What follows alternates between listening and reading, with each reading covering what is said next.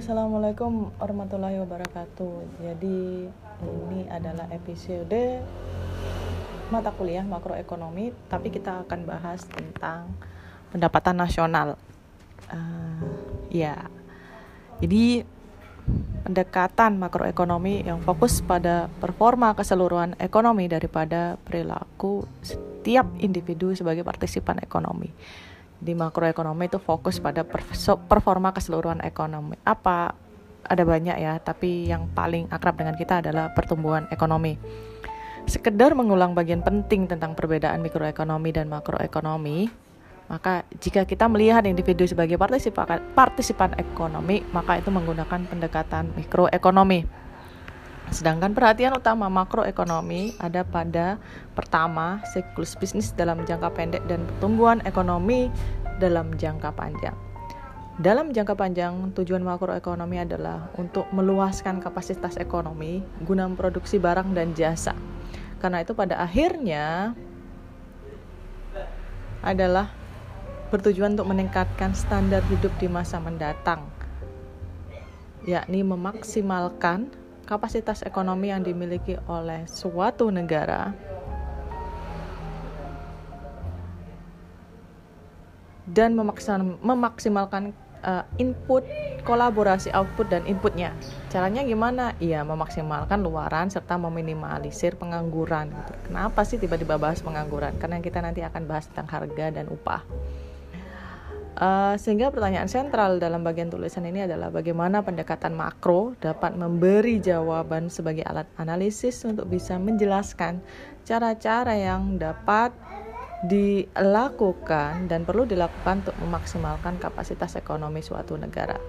Kita juga sampai pada pertanyaan penelitian berikutnya adalah apa yang dapat dilakukan dan telah dilakukan oleh suatu negara untuk dapat mencapai kolaborasi maksimal output dan inputnya. Selain itu, kita akan coba untuk mengetahui dan menganalisis bagaimana performa makroekonomi suatu negara dalam jangka panjang dan jangka pendek. Nah, kita akan bahas tentang permasalahan-permasalahan yang bermanfaat untuk eh yang permasalahan-permasalahan yang muncul sebagai dampak sosial dan dampak ekonomi. Apa ya ini pengangguran dan inflasi. Kalau inflasi ini adalah turunan dari persoalan harga, pengangguran adalah turunan dari kebijakan-kebijakan yang dikeluarkan oleh pemerintah dalam upaya untuk membangun ekonomi salah satunya adalah menciptakan lapangan pekerjaan. Menciptakan lapangan pekerjaan adalah solusi yang diberikan oleh pemerintah dan pengangguran adalah masalah yang uh, ingin diselesaikan oleh solusi itu tadi. Tapi sebelum itu kita akan bahas tentang pendapatan nasional yang jadi intisari dari uh, pertemuan hari ini.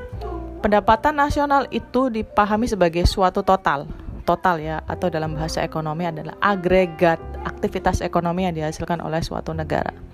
Cara paling mudah untuk memahami pendapatan nasional adalah dengan menganalogikannya, menganalogikannya, menganalogi atau membandingkan atau mensandingkannya dengan pendapatan individu yang dimiliki oleh setiap orang. Cuma ya bayangkan negara adalah individu. Itu ada itu adalah uh, metode dari uh, individualis reduksionis dan neoklasikal mikroteori ya. Kira-kira gitulah.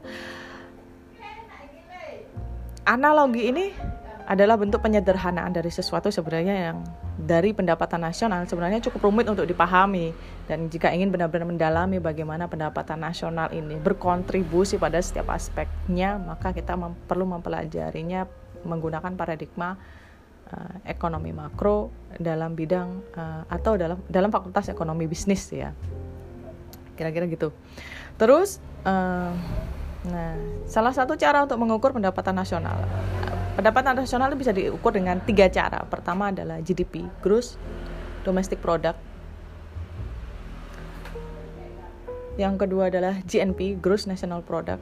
Dan yang ketiga adalah GDP per kapita gitu ya GDP per kapita yang pertama, salah satu cara untuk mengukur pendapatan nasional adalah dengan mengetahui gross domestic product. Gross domestic product ini adalah semua barang dan jasa yang dihasilkan di dalam negara itu sendiri. Jadi mulai dari multinasional ya, perusahaan multinasional misalnya miliknya Jerman, Astra, uh, Unilever, Lion, uh, Ajinomoto, Kutai Timber Indonesia. Yang diproduksi di Indonesia di Indonesia itu dihitung sebagai GDP Indonesia. Meskipun itu perusahaan PMA milik modal asing atau miliknya asing lah ya. Itu dihitung. Dan itu adalah salah satu cara menghitung pendapatan nasional. Jadi misalnya misalnya Apple iPhone itu produksinya Indonesia uh, eh, misalnya perusahaan multinasional Apple misalnya milik Indonesia uh, tapi dia diproduksi di Singapura maka barang dan jasa yang nilai barang dan jasa yang dihasilkan itu menjadi milik GDP-nya Singapura. Sama seperti di Indonesia Unilever meskipun miliknya Belanda uh, Danone meskipun miliknya Prancis uh, Kutai meskipun miliknya Mitsui Jepang Astra meskipun miliknya Sumitomo Jepang. Uh, itu kalau mereka memproduksi barang dan jasa di Indonesia maka nilai barang dan jasanya itu diperhitungkan sebagai GDP Indonesia itu ya. Itu GDP berikutnya adalah gross national product. Gross national product ini adalah semua barang dan jasa yang diproduksi oleh perusahaan Indonesia yang ada di luar negeri itu akan dihitung sebagai pendapatan nasional Indonesia. Tetapi pendapatan nasional itu nanti harus dikurangi oleh perusahaan luar negeri yang menghasilkan barang dan jasa yang beroperasi di Indonesia. Jadi gitu ya.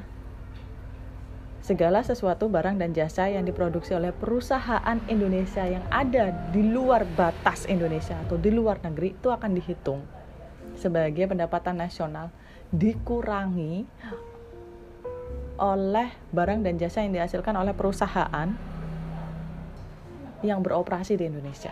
Itu gross national product, GNP atau pendapatan nasional bruto. Oke. Okay. Itu adalah yang yang kedua. Yang ketiga adalah gross domestic product per kapita. GDP per kapita ini adalah salah satu pembanding internasional yang bisa kemudian meletakkan negara dalam kotak-kotak sebagai negara berpenghasilan tinggi, sedang atau rendah. Indonesia masuk ke rendah sih. Rendah ya.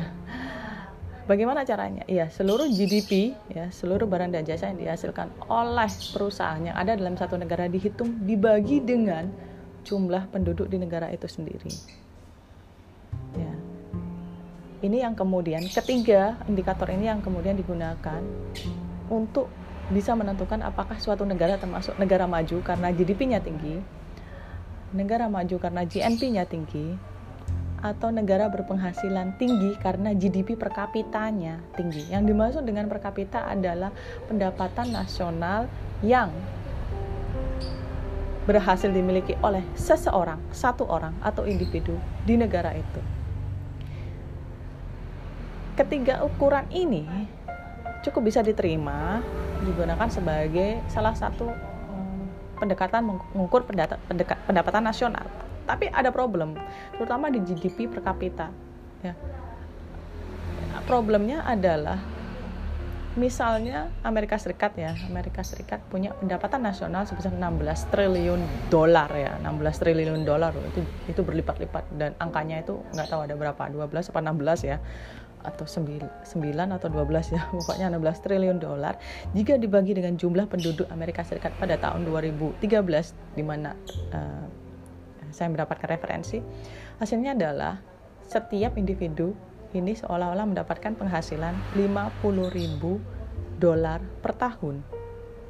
Kira-kira berapa itu? 500 jutaan per tahun tapi ini tidak mengandung arti bahwa kalau kita ke Amerika Serikat kemudian bertemu dengan satu orang warga Amerika Serikat kemudian kita bertanya ke dia pendapatan kamu berapa sih selama setahun? Apakah 50 ribu ataukah lebih dari 50 ribu? Jawabannya akan bervariasi. Tidak mungkin saklek 50 ribu sekian karena apa? Terdapat perbedaan distribusi pendapatan perbedaan distribusi pendapatan itu menempatkan satu persen orang di Amerika Serikat gajinya bisa sekitar lebih dari 500 ribu dolar.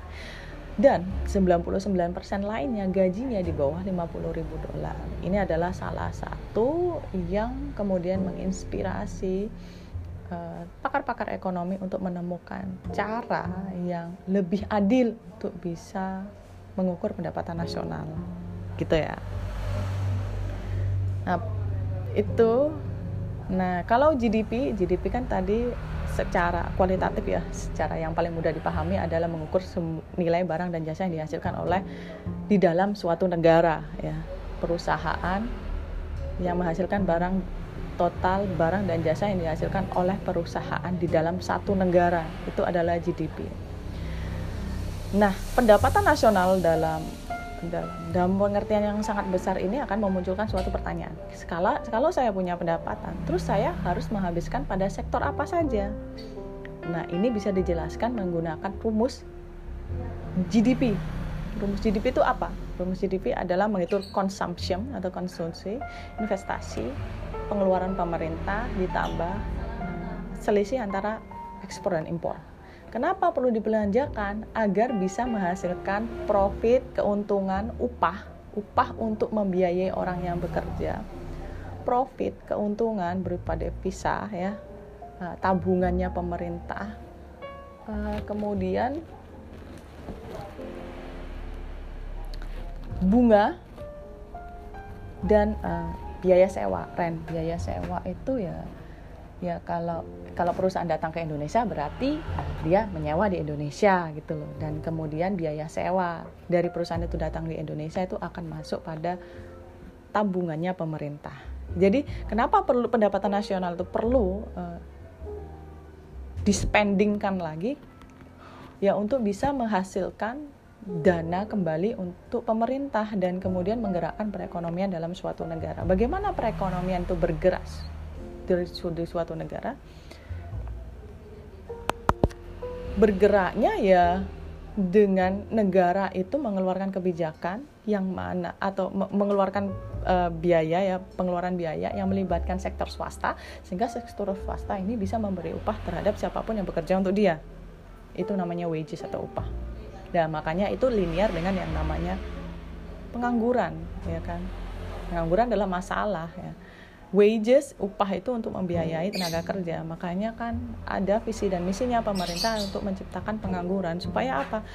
Pengeluarannya pemerintah ini bisa eh menciptakan pengangguran menciptakan tenaga kerja lapangan kerja. Nah visi misinya pemerintah adalah pemerintah ingin membuat roda perekonomian itu tetap berjalan. Caranya adalah mengeluarkan eh, biaya-biaya uh, yang kemudian dapat digunakan untuk membayar upah karyawan gitu. Jadi Nah, itu adalah sekilas tentang pendapatan nasional yang menjadi intisari dari mata kuliah hari ini. Kita akan nanti lanjutkan tentang eh, hal-hal uh, kecil lain yang menjadi unsur dan elemen dari uh, pendapatan nasional itu. Itu aja ya mungkin. Nanti kalau ada pertanyaan, silahkan hubungi saya by WA atau by media komunikasi lain kita akan komunikasi lewat Google Classroom. Itu saja dari saya kita akan ketemu lagi minggu depan ya. Selamat sore. Wassalamualaikum warahmatullahi wabarakatuh